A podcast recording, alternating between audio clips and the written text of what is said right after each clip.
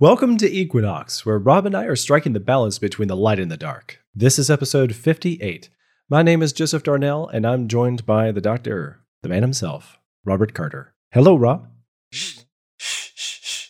I'm looking at this website that's describing uh, how you can buy a lightsaber, and I can't take my eyes off of it. Oh, hey, everybody. How you doing? Oh, yes. Uh, close the tab over there, Rob. We got a podcast to do over here, and it's not very visual. Hey, if you ha- could pick a lightsaber for yourself, what color would you go with?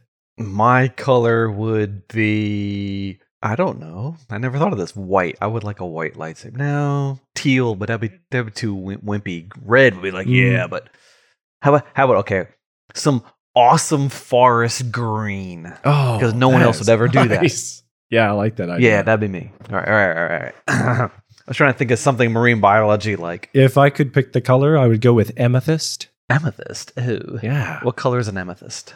Purpley. Purple? Oh, yes, of course, of course. I knew that. I knew that. Got a hint of magenta. I always get lost in, How are you in doing? minerals. I'm actually doing great. Sweet. Better than I've done. It's been a really nice day. I've had like like the most bang up week at work ever. I I literally wrote more articles this week than I ever have in a similar period of time in wow. like twelve or fifteen years of working at C M I. Do you and have I, any I, idea how many articles you've written? No. Okay. Mo- but you've written the, for all the magazines and the website too, right? Yeah. Yeah. The, the Journal of Creation. I tried for a long time. I tried to get an article in the Journal of Creation on each issue. And that's a lot of work because that's, you got to do research, you write a computer program for me, and then do a bunch of calculations, make a bunch of graphs, then do some research on how to, you know, write the background, and then it has to get reviewed. And, you know, one of my papers one time, I thought that was the best paper ever. And the reviewer said, "Who is this guy? He sounds like an evolutionist."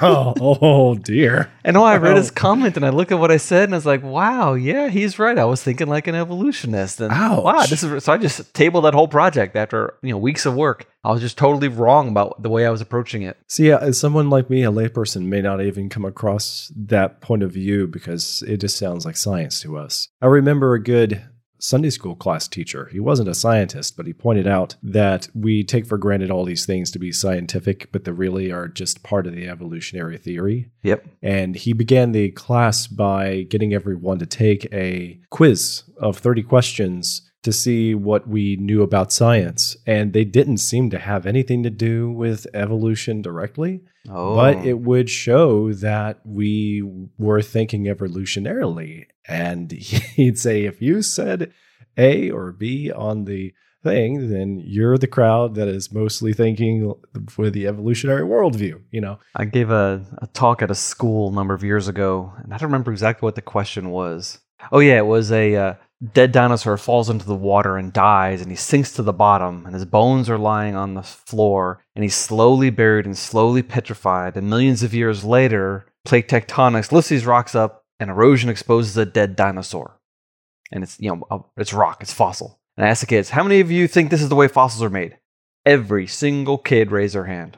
Mm. And I looked at the teacher standing on the back wall. I said, teachers, you got your work cut out for you because every single one of your children believes in evolution. Oh.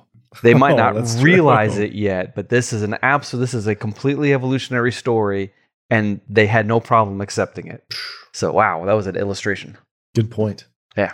Well, let's move into one of the side topics for today. This yeah. is an interesting story that you found. Meet the Appalachian apple hunter who rescued a thousand lost varieties. Yeah. We don't have many apples in our grocery stores today. That's a good point. And the apples that we have are all the same exact size. In fact, I've been counting because now that apple prices, I mean, five dollars for three pounds of apples. That's nuts. Yeah. And I'm counting. There's seven apples in the bag. I'm not going to pay a dollar per apple, but I'm going to be soon because the prices are keep going up.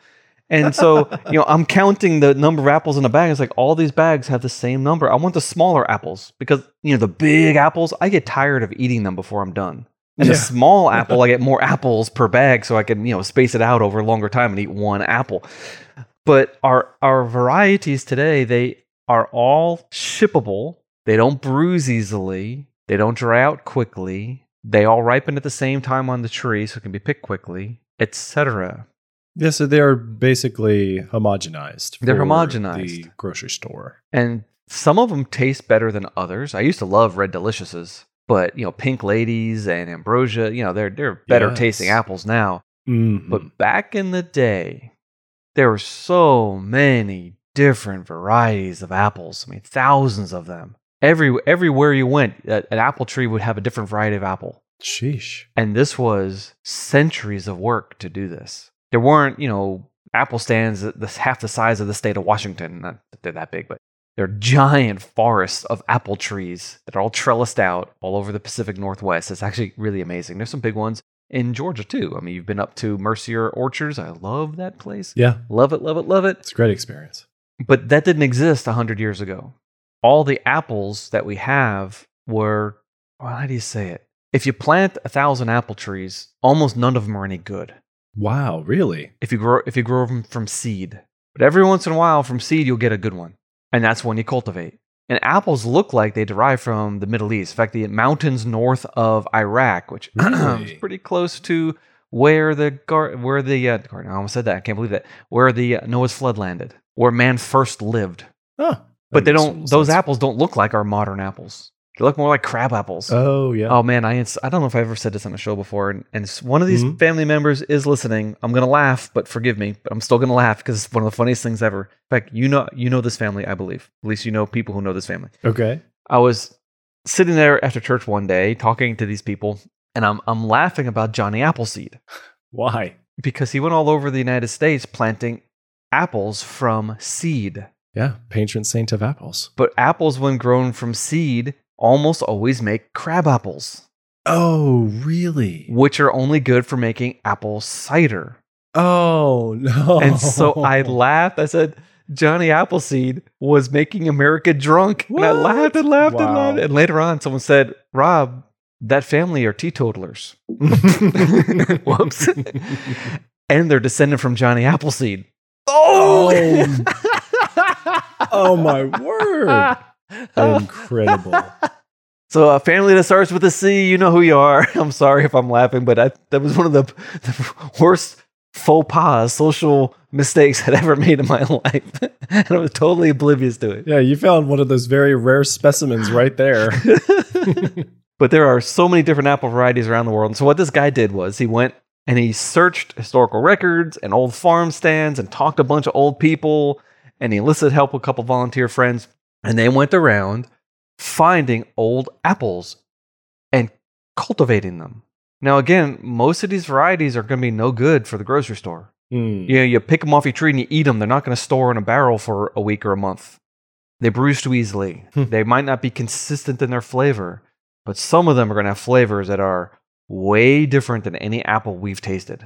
Yeah, so from the picture at the top of the article, they got names like the Yellow Pots, Carolina Beauty, Granny Rogers, Horse, Horse, Grand Mommy Cheese, Red Wine, Dixie Sweet, Soda, Red Pippin, dude, Oat, just Oat. oat. How, I like soda, soda apple. That means like baking soda apple? What? I, or is it could. It I can see an apple is it, tasting is like it, that. Is it, you know, fizzy tasting, perky? Oh, yeah.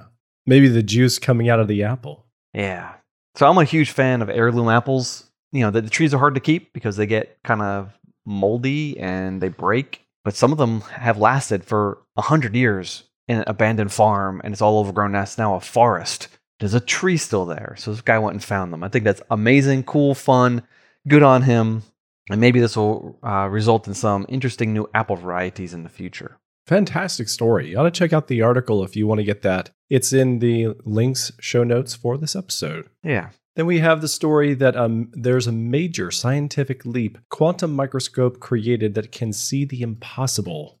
This is incredible. On a very recent show, we were talking about quantum effects. We were talking about... What is the quantum realm, you know? Yeah, yeah. But we were talking about how you can get two photons that are linked together. And when you destroy one photon, the other one instantly disappears. That was just the last episode. Yeah, it was. You put them in a two fiber optic cables going in opposite directions, and whatever happens to one will happen to the other, even if they're miles apart, and it happens faster than the speed of light. As far as we know, instantaneous, and it's just bizarre. So, some effect that I never would have thought of, these people are using the effects to make better microscopes. Because right now, if you want to image something really small, you need a microscope that's like a million times brighter than the sun. And biological things don't like that. So you have to maybe flash it really quickly. Flash! Which means you can't, you know, look at this thing over time. You just had one instantaneous flash, you might have just fried your sample. But by using photons that are coupled, I don't know how it works.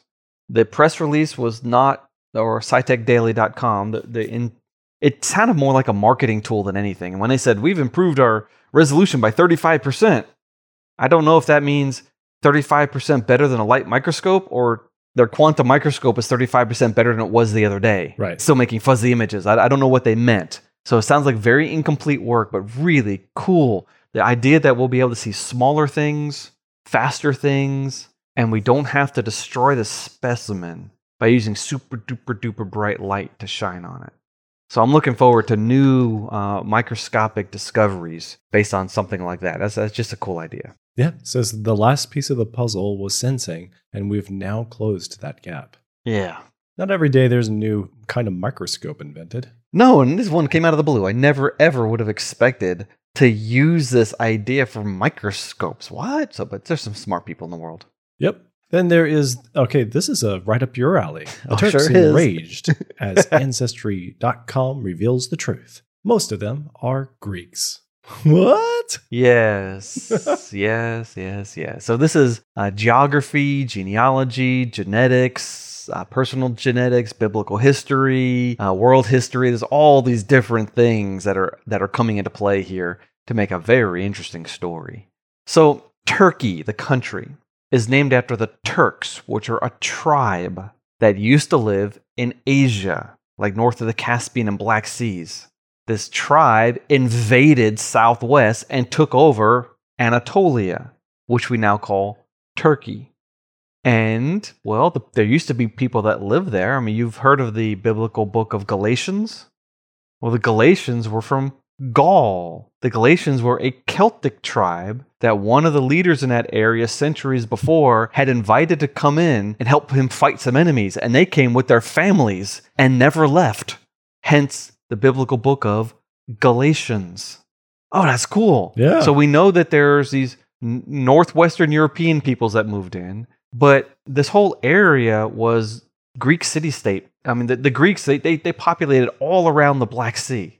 There was Greek city after Greek city after Greek city all around the Black Sea. They made it into the inland of Anatolia. Asia Minor also is another name for it. Around the Mediterranean coast, there's a lot of Greek influence here. And then the Turks came, and it's the age-old question. Question, same question we ask in India, in sorry, India, in England. The same question we ask in Scandinavia. Same question we ask in Germany, France, Spain.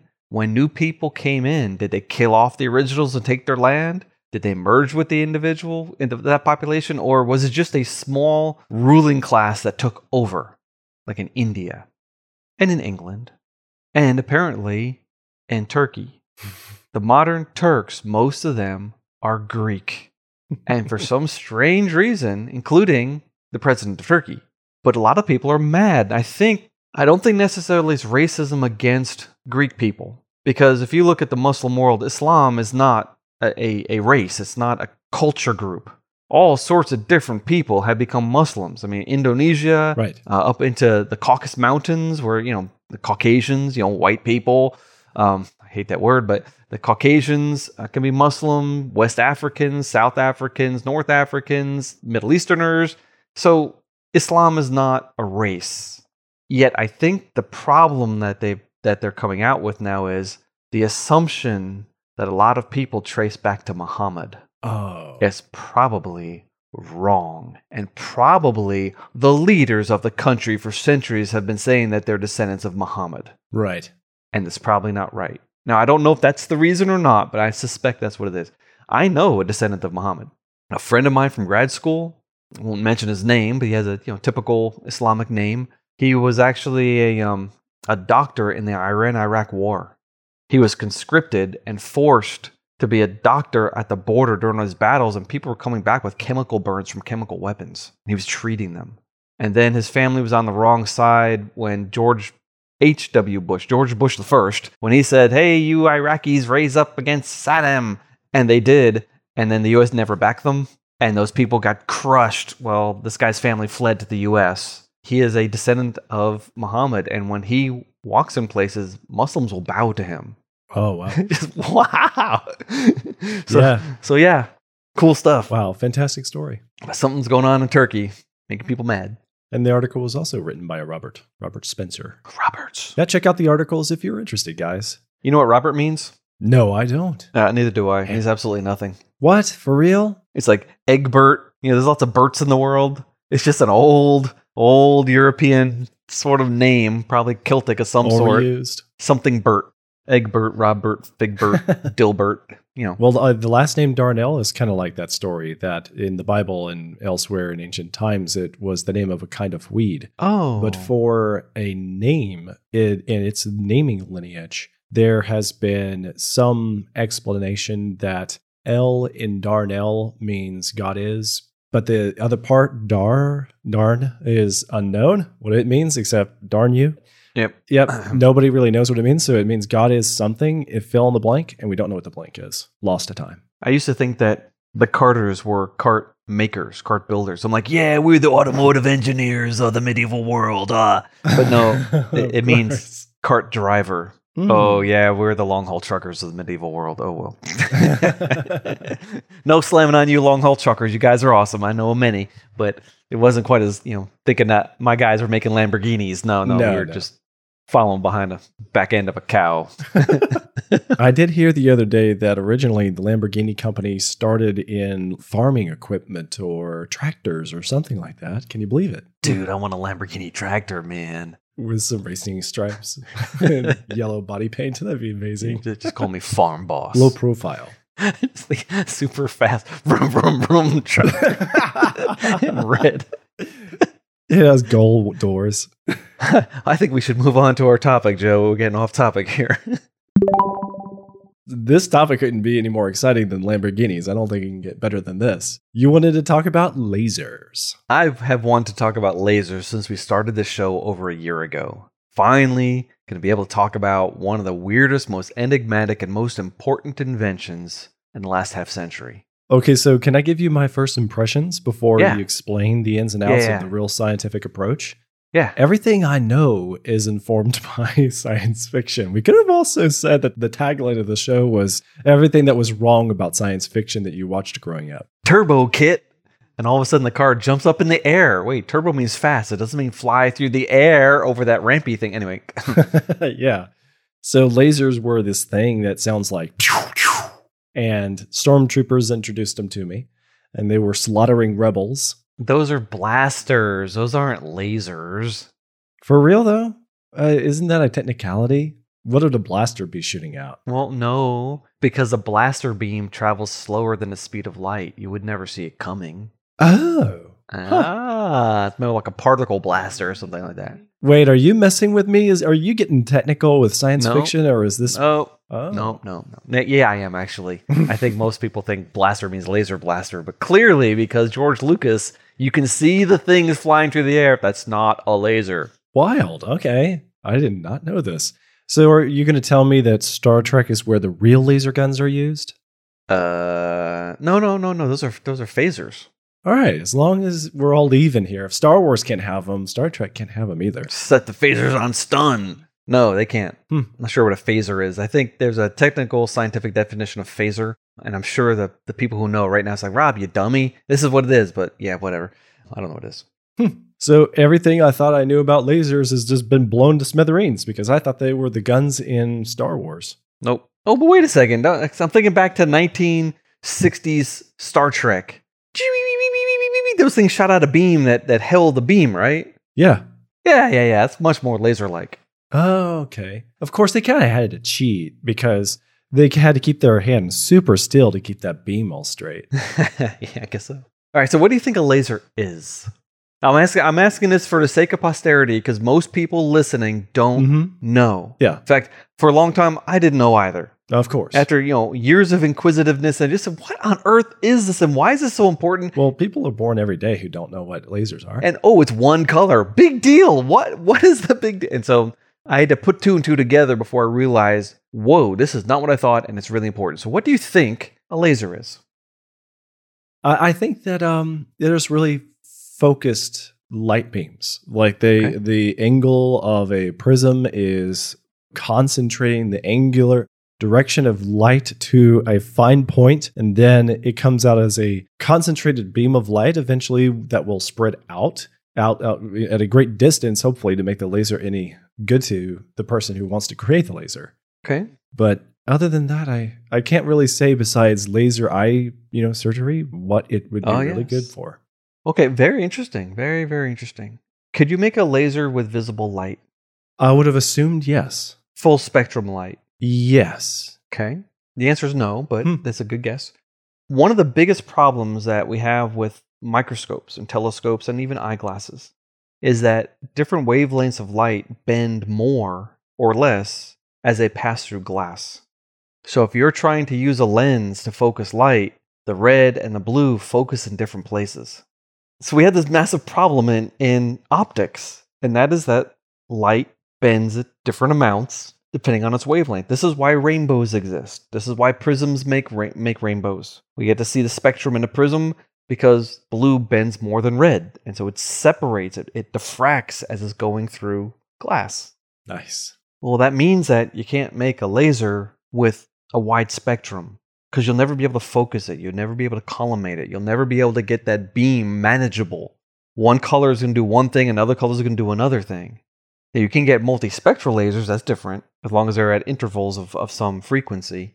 But in general, one color. When I say one color, I mean one very specific color of light is coming out of a laser. Huh. I mean, the wavelength is tight. Some will have a little wider, some a little smaller, but we're talking a really tight wavelength. But that's not what white light is like. White light is like all different wavelengths, and they're going all different directions and all different polarization directions. Okay, in audio stuff, you, you're aware of audio stuff. You're an audiophile. Well, I wouldn't call myself an audiophile, but I'm up there. Okay, but you know that if you go into a concert hall, there might be a dead spot. Like, you don't want that seat. Right. Because, like, maybe the high C is reflecting off the back and off the right wall, and they come together, and that seat right there, and constructive interference, actually, the sound, you can't hear that note in that spot. That's right. Okay. Well, constructive interference is caused by two waves that aren't coherent. They're, they're hitting, the peaks and the troughs are opposite. They're literally canceling themselves. You could literally shine light at, at right angles, two, two different light beams at right angles to each other. And when they hit each other, they disappear. But when they pass through each other, they reappear again. Wow. Just like um, when you're surfing or when you're on the water. You're looking for waves that are diffracting off a sandbar and coming together in a V shape. And where they come together in a V shape, you get a, a wave that's twice as big because the two waves add to each other. Man, that's where you want to go. So the trough and the peak are larger when they're they're hitting each other. But you can theoretically cancel out a wave too.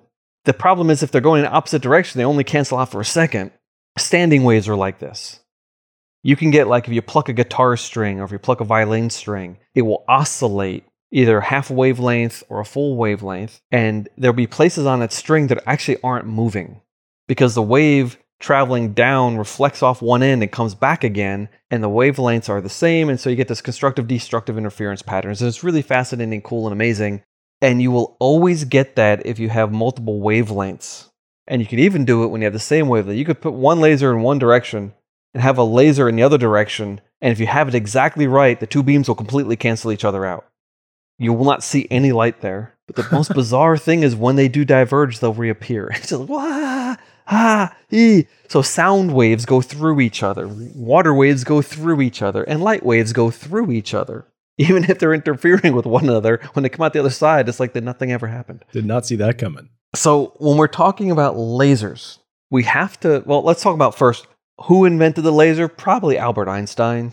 In nineteen seventeen, he laid down the theoretical framework for lasers, which is light emission from atoms. And then people said, oh, if that's true, then you should be able to do X, Y, and Z. Over the next forty or fifty years, they started putting things together. By the nineteen fifties, they had masers, which is microwave amplification by stimulation of radiation. This doesn't sound nearly as impressive as laser. The word laser is so cool. Yes, but a maser is a laser. It's just a microwave laser. Because microwaves are light. They're just long wavelength light. And so they had these things called masers. And then in nineteen sixty, lots of competition. Everyone was trying it. Some guy at the Hughes Laboratory, you know, Hughes, the, the crazy guy, yes, played by Leonardo DiCaprio. Howard. In The Aviator. Yeah, that Hughes, Howard Hughes. In Hughes' laboratory, this guy finally did it. Mm. What he did, and see, oh boy, where do you go? How do you explain this? There's so many different directions to go, which makes this really cool.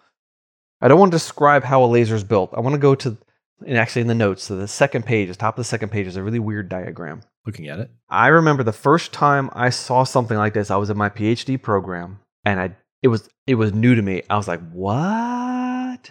Huh? And it, it took me a while to even accept that this is even true. But since we've talked about atoms and electrons and orbital levels, maybe the audience will get this.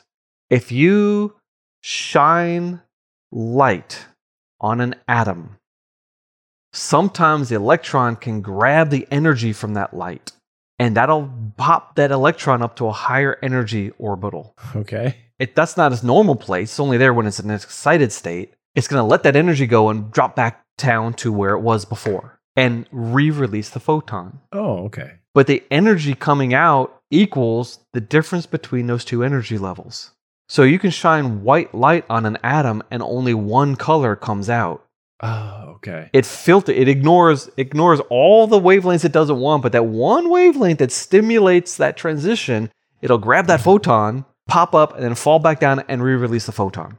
So you can stimulate a bunch of atoms to only release one color of light using dirty light. That is remarkable, yeah. You can filter out all the other frequencies, ignore them, and you only get one out. Now, it's incredibly inefficient because ninety-nine point nine nine whatever percent of your light is being wasted, but you do get that color coming back out. That's one sort of way to, to make a beginning form of a laser. So just to clarify, the one light color that comes out, would that be a laser?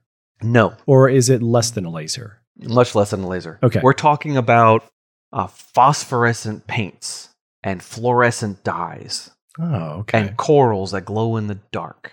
My PhD dissertation. Yeah. The green fluorescent protein. Now, corals do not glow in the dark. Some jellyfish do. But a coral is fluorescent. It's not phosphorescent, and it's not bioluminescent. These are all different ideas. Um, you know, the, the stick-on stars you put on your ceiling are glow-in-the-dark shirts and things like that? Yeah, love those. In our house growing up, my dad had them in his house. Cool. That's called phosphorescence. That is, a pigment will absorb a photon and hold on to it for a long time and then re-release it slowly. And phosphorescence is never bright. It's always really dim because it, it's a long process. The um, photon that's absorbed, because of the second law of thermodynamics, you always lose a little bit of energy and everything. So it absorbs a photon, and then when it re-releases it, it actually is coming out at a lower energy level, and the energy difference is lost as heat. Okay, fine. That That's kind of here nor there. But for fluorescence, like fluorescent dyes, or corals that are fluorescent, they're green, but they're not actually green. What happens is there's a molecule, a protein, that absorbs a photon of red light. It boosts that electron up to a higher energy level, and it drops back down again, sorry, of blue light. Duh. Going the wrong direction. It loses a little bit of energy as heat, and when it comes back down, the light that comes out is now green.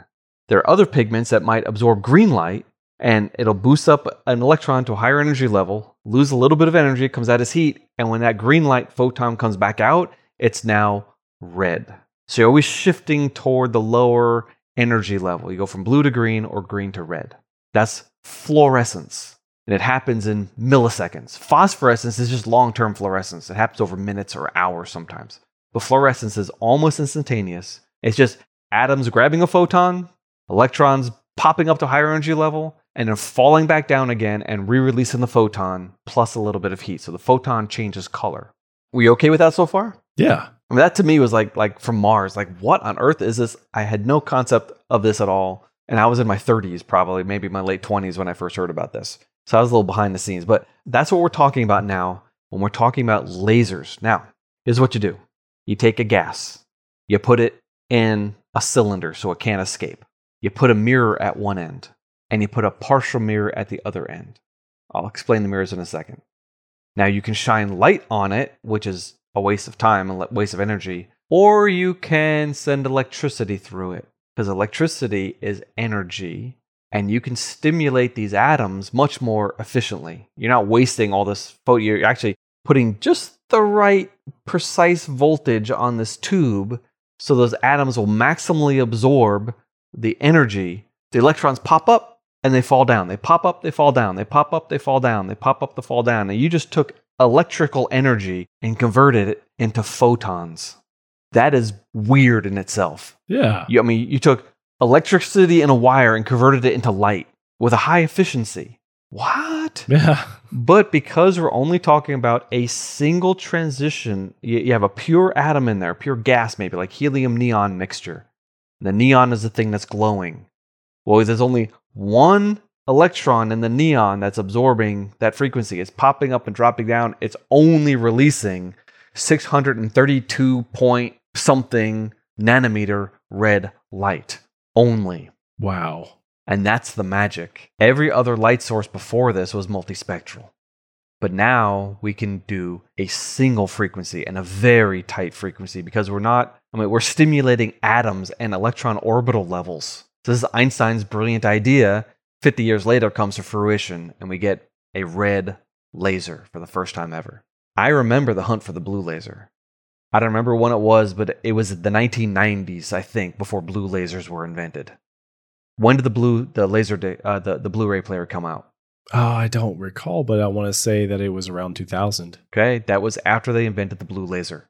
And the reason Blu-ray is a Blu-ray is because it uses a blue laser, which is a smaller wavelength, which means you can focus it to a tighter spot and you can put more digital bits on a disc than you can with a C D, which is a red laser. I was correct. Yeah, Sony unveiled the first Blu-ray disc prototypes in October two thousand. You are the man. Okay, well that was a really quickly after they invented blue lasers and figured out how to mass produce them. They come out with this thing, and the the, the reason for that is you can make a smaller spot. So you can store, store more digital bits on a disc. Cool. Yeah. Maybe you want to get to this later in the show. What do you know about holographic images? Oh, I've made them. Okay, so does that kind of wavelength of light have anything to do with any of this? Absolutely. When I was in, um, when I was teaching high school, the physics teacher, the, I, I always taught physics labs and A P biology, but only physics labs. But the A P biology, A P physics teacher, and the physics teacher, every year she set up a hologram producing laboratory. We took an inner tube, like a big fat, like float down the river type of inner tube. On top of that, we put a marble slab, so it's heavy but bouncy. And on top of that, we would put an object we wanted to make a hologram out of. And we had a laser and a mirror, and it would pass through a glass slide that we would have to develop like a photograph. So we'd put it in the in the solutions, blah, blah, blah, blah, in a totally dark room. And it's funny because the students always had trouble with this. You had a card in front of your laser light. You'd lift it up, count to five, put the card down, and then we turn off the laser. And in the dark, feeling around, we take the glass, drop it in the developer, and drop it in the fixer. And maybe one out of ten, some years better, some years are worse, but you would see a three-dimensional object in that piece of glass. And you could move it and see it in different dimensions. I mean, it was three D looking. Awesome. I love holographic images. Me, me too. I still don't exactly know how it works, but it has to do with the light going down, hitting an object, and then bouncing back up, and it makes an interference pattern. So if it if the distance between the emulsion and the object is an interval of the wavelength, you'll get a constructive bright spot. If it's a half a wavelength off, you'll get a deconstructive dark spot. And so you're literally, this image is based on the wavelength of that red laser. And that's the resolution you could get, nanometers. The difference between a line and a not line would be, you know, seven hundred nanometers in this three D structure. Ah, craziness. But I still don't know why it makes an image you can tilt. But I remember the first time I saw one, I think it was on National Geographic in the seventies, an eagle or something like that on the front. Oh, and then a little while later, they had a big skull, maybe two inches by two inches. And everyone who had National Geographic got this this three D skull thing. Cool, weird stuff. Back in the nineties, I was young, and for baseball season, there were uh, collectible cards, holographic cards that the Denny's diners would sell once a year during baseball season. And you could collect them, and they had the animated movement. So if you just tilted it one way or the other, the holographic image would also change to show a video clip of a baseball game, somebody catching a fly ball or an incredible home run hit or something like that. Now, you're not talking about one of those those plastic things with the ridges. No, I'm not. That's just a whole bunch of little prisms that you turn and you see three pictures. Right. Hologram. Holograms are cool. I still don't understand them, but they're cool. All right. Let's talk about how to make this laser light. Yes. Okay. So you have, it could be a liquid, it could be a gas, it could be it could be a lot of different things. You can laze. I love that. They made a they made a verb out of this. You can laze a lot of different things, but typically it's a gas. Usually two different gases, one that's just I don't know, one that is, is just helping things along, and one that's actually doing the lazing. And you put some energy into this tube of gas. It could be light energy, it could be electrical energy. Typically, it's electrical energy. That causes these electrons on these atoms to be stimulated, and they pop up to higher energy level, and they fall down again and release some light in all directions. But the light that bounces off the mirror at one end comes back again. And if it strikes an atom that's in a, mm, an electron that's in an excited state, it knocks it out of the excited state in the same exact direction that the first photon was traveling with the same polarization. So they're in phase. And then it bounces off the other mirror. These two photons, they come back. And if they hit any photon, in any electron in there in an excited state, it knocks them off their perch. And now all these photons are in phase and they're polarized together. And they bounce off the other mirror, and they bounce back and forth and back and forth and back and forth. And they're doing a dance together. And they're all together. And then the other mirror, though, is not a perfect mirror. Usually it's a partial mirror. So some of those photons will leak out one end of the laser cavity. So you need the two mirrors to keep on knocking these electrons off their perch in sync. That's the key. They have to be in sync. They have to be together. And then when the light comes out, it's one single wave. All the photons are oscillating in exactly the same direction at the same time. It's a perfectly collimated, perfectly together. I'm trying not to use the big words because I'm, I'm reading all this, trying to get ready for this, and I was reading a bunch of words I didn't understand. And then I would look up the word. I was like, okay, I can't, I know I got it, but I can't say that. But they're, they're coherent and they're collimated, which means that there's no destructive interference anywhere. And if you put it through a lens, all those photons bend in exactly the same way. So you can focus it down to a very small point. Now, a lot of our, our laser things are based off of laser diodes, which don't produce really well collimated light, but you can put a lens in front of it, like a laser pointer. That's a cheese wad laser with a lens that focuses it so you get a straight line. Now, it's not perfectly straight because the lens isn't that good. It's a cheapo lens. That's why your laser pointer from across the room makes a bigger spot than it does when you're close up. Better lens, you could have a better point. Now, there's a limit to it. Because light does diffract no matter what you do, especially when you're in air. It hits air molecules and bends all over the place. But in space, a, a laser can go a long way. I mean, between here and the moon, you can get a, a laser that's only as wide as the moon by the time it hits the moon. Oh, wow. So that sounds like, well, that's, you know, that's an awfully wide beam. Yeah. But yeah, but it's, it's still, you could never do that with a flashlight. Oh, that's true. Wow. It's literally im- impossible because the li- the blue light and the red light and all the other colors in between are going to diffract at different amounts when they're going through the lens. And that's a laser. That's what it is. It's a gas cavity usually with a, a mirror and a half a mirror and electrons that are being stimulated by some energy source to release a very specific wave- wavelength of light. Now, some lasers do release multiple colors of light. Some of them are intervals of one another. You can also do mixed gas lasers that can do different frequencies at the same time. So you can do all sorts of weird things with lasers now. And now we have all these different colors of lasers, and we're not limited anymore. In fact, there are some lasers you can tune the laser. I saw one in the lab once. You know, you'd put a dial, and it'll put out different colors of light depending on where the dial is. I don't know how that worked, but it was amazing. Another thing we did a lot in this lab, we did interferometry. As an interferenceometry. This is the Michelson-Morley experiment, where they took an interferometer and pointed it in different directions and figured out the light speed's the same no matter which way they pointed it. But with a laser, it's easier than with any sort of light source that they had in the eighteen hundreds. And what you can do is you can put a laser on a table and put it through a beam splitter. So the laser beam, is, uh, which is a partial mirror. So if some of the light reflects at a right angle to the left and some of it goes straight.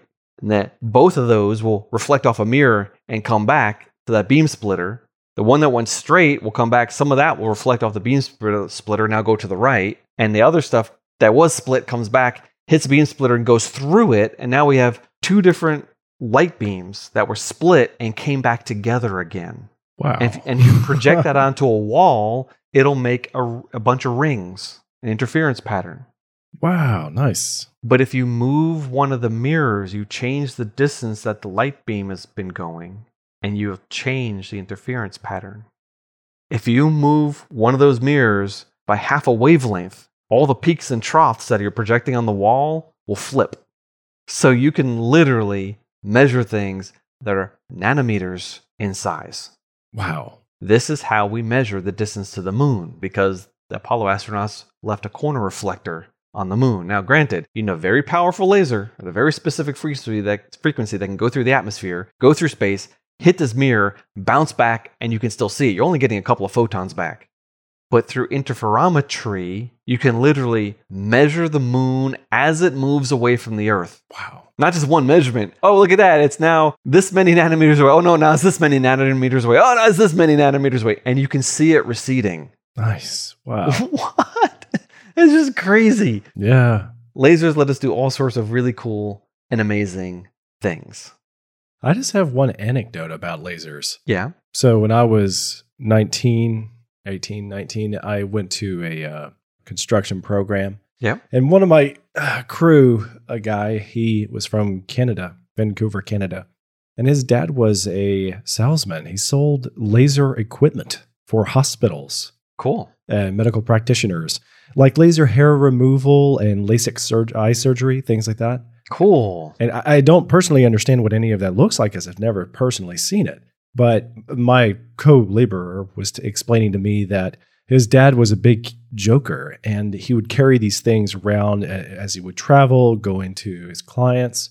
And one time he had to fly. So this was back before nine eleven. Okay. But still, he goes to the airport, and he has this very serious looking kind of case carrying his laser equipment. Going through the security, they saw the equipment and they were like, what is this stuff? So they said, excuse me, sir, we need to take you over here and you need to open up your case for us. And he thought to himself, ah, oh, eye roll, I'm going to be here forever, or there's going to be no big deal. But he, you know, he's a big practical joker and he just didn't care. And immediately he saw an opportunity and it was way too tempting for him. So he couldn't pass it up. He goes over to the table and they say, sir, would you please open up the case? And so he acted very hesitantly. He acts like, okay, uh, and he looks one way or the other. And he really gently, slowly reaches for the clasp, pops it open, and jumped back. No, no, don't do that. That's when you get a full body cavity search and spend the night in jail, dude. Don't do that. They jumped on him and, yeah, pinned him to the ground. And he spent the whole night in questioning.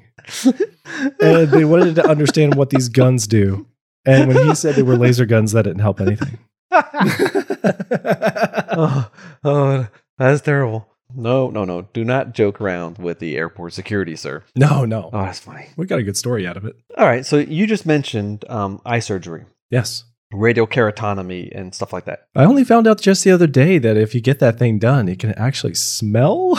It's super gross. Uh, burning uh, proteins smell like sulfur. Yeah, okay. Yeah. Why do they use lasers?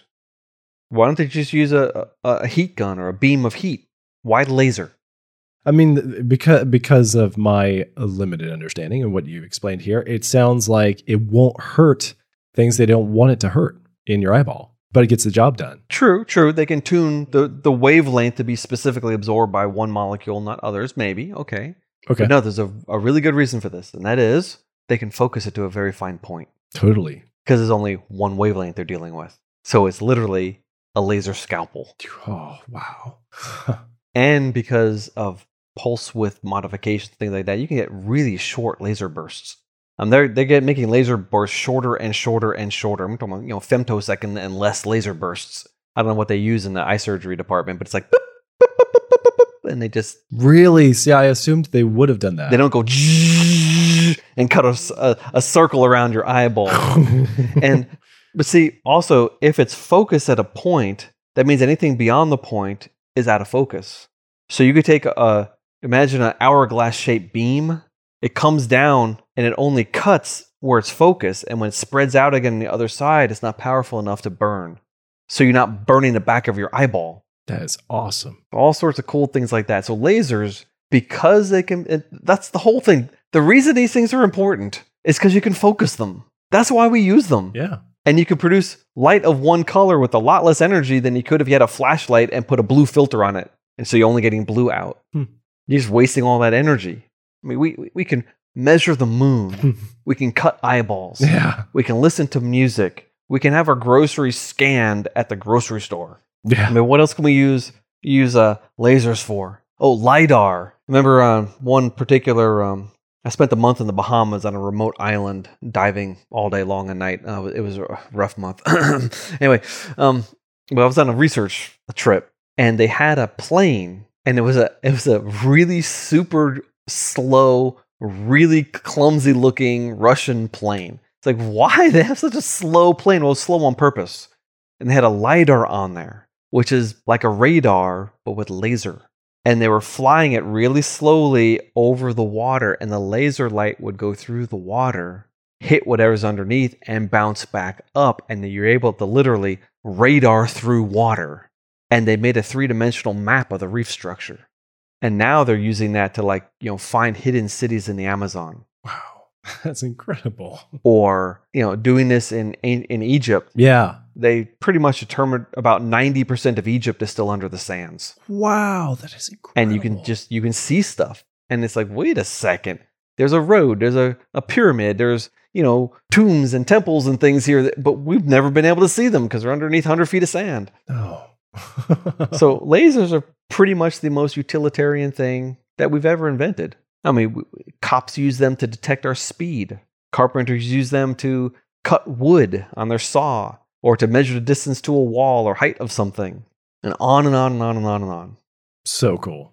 Good show. Yes. Love that topic. Well, we're, we're not done. Really? You're going to tell me what's better than one laser?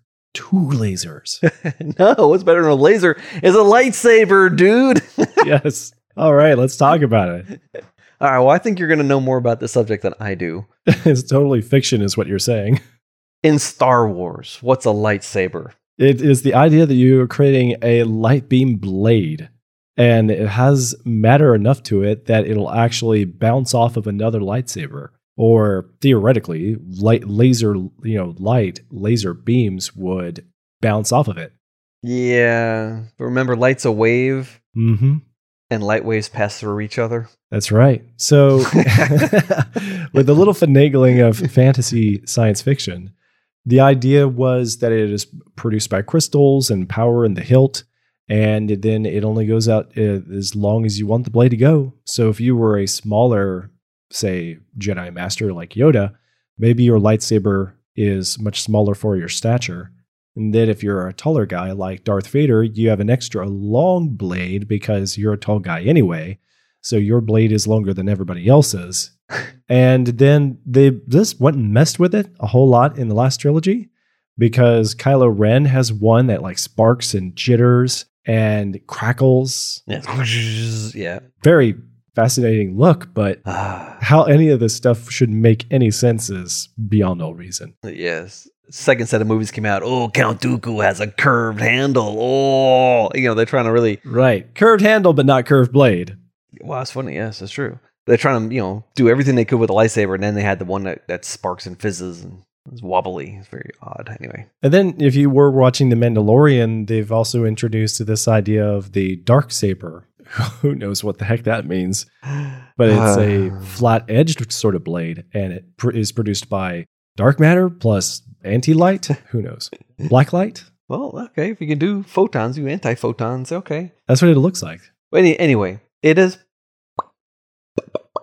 possible, I'm trying not to even say it, but it is potentially possible, maybe even plausible, that you could get a magnetically contained plasma that you could have on a handle and swing. Now, would that be hard enough to bounce off another one? I don't know. Sounds like they go splat. But in some magnetic containment sort of field way, you could theoretically do that, and it would release a lot of light, and you would call it a lightsaber. But if you just had a light beam, it's hopeless. This, this it cannot work that way, not even possibly. Now, there there is a guy on YouTube who is making lightsabers, and they cut, and they'll cut through just about anything, and it's amazing. Oh, and they're super hot. Yes, because yeah, that's a it's basically a, Star Wars lightsabers are not bristling with heat. Yes, yeah, so a metal rod that he runs lots of electricity through. And makes it white hot. No, kind of looks like a lightsaber. Yeah, it looks like a lightsaber. It's not a lightsaber, but it's really cool, and I want one. Yeah. It does. And then the, the lights, uh, lightsaber companies like uh, Parksaber dot com, they're not really lightsabers, but they do produce light. No, they're using R G B lights and the like, L E Ds. Yeah, a plastic stick that you light up or something like that. It's still cool. I would love to have one. They are impressive that they can withstand, you know, like a beating and a little bit of a cosplay lightsaber blade match at a, an event. You know, you could actually show off your stunts. Yes. Use those blades and they can withstand a beating. Yes. I remember when Star Wars came out. I don't. Well, I'm sorry. I was I was young. I was like in second grade, maybe third grade. But we had never seen anything like that. Oh, yeah. Phenomenal. These guys are holding, and no one knew how they did the special effect. No one, I mean, they're holding a light beam, and they're whacking off someone else's light beam, and it's going... Right. Wow! I mean... We were literally in awe. Now today it's like, yeah, whatever. And you watch Star Wars, like, oh, that's so stupid. How about horrible special effects can you get, man? That's lame. And it was, I mean, mouths hanging open, eyes wide, not knowing what you're seeing and not even believing what you're seeing. That was the effect of the first time anyone saw a lightsaber. Totally amazingly cool. Do you know who named them? Who? It wasn't George Lucas. He was going to call them laser swords. Oh, yeah. Laser swords. And, and Alec Guinness thought that that was pretty lame. And when he was reviewing the script with George, he said, you can't call them laser swords. George is like, well, that's what they're called. And then Obi-Wan Kenobi told Luke Skywalker that it was a lightsaber, his dad's lightsaber that he was giving him. Wow. Alec Guinness. Well, just like in early drafts, Luke Skywalker was Luke Starkiller. They said, nah, that doesn't cut. He's, he's terrible. Skywalker. Wow. Sky. What? What's a Skywalker? This is oh man. Kind of like a Carter. I cannot tell you what my what my little third grade or second grade brain was doing, sitting there watching Star Wars in the Southampton movie theater on the the big old fashioned movie screen. They took that one theater and divided it into five later on. They put a line down the middle, which meant the big circular thing on the top of the ceiling was in two halves. And then they took the balcony and put a screen in front in front of the balcony and divided that into two theaters of tiny little theaters with a screen right in front of your nose. And then they took the stage and put a, a, another theater on the stage. So one movie theater became five. Amazing. It's amazing how much that film has influenced everything. We probably wouldn't be talking about lasers tonight if it wasn't for that film. Uh, well, we might be. I mean, they were invented in nineteen sixty, and, you know, we... They have become you know, basically ruling our world now. So, you know. Well, they are pretty fascinating. Just not, they wouldn't be as exciting in the conscious mind, you know, the general populace thinking, ooh, lasers. Probably true. Probably true. Because in general, people have the idea you can put a laser on a hilt and use it as a sword. Yeah. And make a la- laser sword. Mm-hmm. That's just a cool idea. Laser tag, anybody? Oh, yeah. Laser tag. That's right. Now, it's not really laser. It's just really infrared light. Oh. Really? That's yeah. Too bad. And infrared sensors, yeah. And it, but it, I mean, it's, it's focused. It goes through a lens. Infrared tag doesn't sound the same. Maser tag sounds like you're going to fry someone. Oh. Yeah, I got my maser box out in the garage. No, but actually, maser tag and microwave, I mean, microwaves and red light are not too far apart. Interesting. So, huh.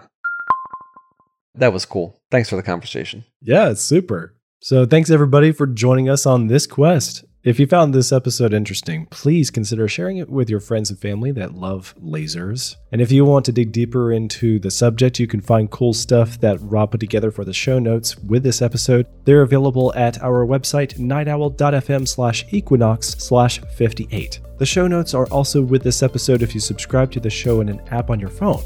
Biblical Genetics is also available on Facebook and YouTube, where you can watch the videos and join in the discussions with Rob and the other viewers. And if you want to find me, I'm at J C S Darnell on Twitter, and you can take a listen to my other podcast, Hi-Fi, which is available at night owl dot f m slash hi fi.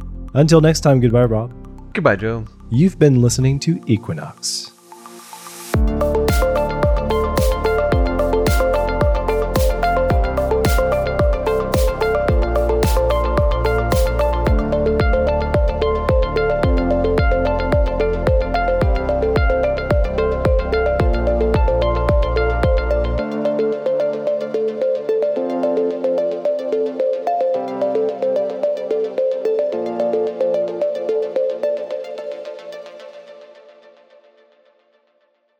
Once again, I thought this was going to be like ten seconds long and we'd be finished.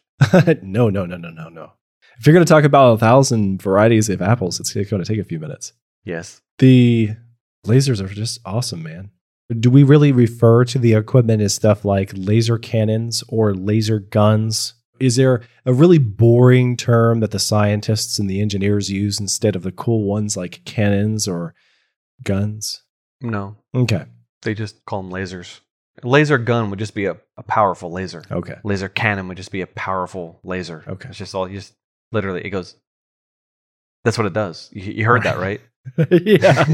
It makes no sound. The, it's sort of like cars these days. You have to add sound back because they're so quiet so that we know that something happened. That's so lame. We need to add sound back to our lasers. You don't want to sound like one of those Hondas that's all hot rodding us. It's right. Like, oh, that sounds so bad, man. Stop that. It does. I mean, man, when I was young, the cars went vroom. That's right. Oh, that sounds so good. Why don't they sound like that today? If you could fake that sound, why wouldn't you fake that sound?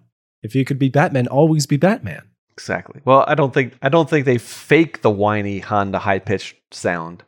I think that the, like, what was it, the Tesla that has the sound pumped in, or some other fancy supercar? I don't know. Oh, there's well, several. Which one that do. I forget, but but it probably it probably a deep vroom, not a. No, most of the car companies do it now, uh, and but why you would choose a lame sound is beyond me. The reason they have to do it is actually by law, because you know if uh, pedestrians can't hear the car, did it ever? Sh- you know, is it actually driving by?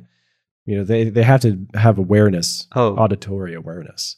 Oh, that's interesting. Yeah, the first time I ever saw a uh, a Prius back in, I don't know, late nineties. No, it was it was two thousand four ish. I remember all I heard was the, the the tires rolling on the gravel on the on the parking lot, and it was so quiet. It's like that could have run me over, and I wouldn't even. But yeah, you had to retrain your ears. I hear something. It's not going vroom, but y- you get used to cars being a lot quieter. Yeah, at the late nineties, I was riding my bikes in the neighborhood. I was going downhill on this street, and I get down, goes down, and it slopes off, and it becomes level, and I start slowing down. Out ahead of me extended the shadow that a car was casting from behind me out in front of me. I looked over my shoulder, and the car was not very far behind me, and it was like a Buick or something, some old school luxury car, and it was virtually silent. And I mean, I had nothing on my ears, and I could not tell that that car was there. That woke me up to it. I was nervous after that, riding my bike. But they have gotten a lot better than they were then. Cool. Good show.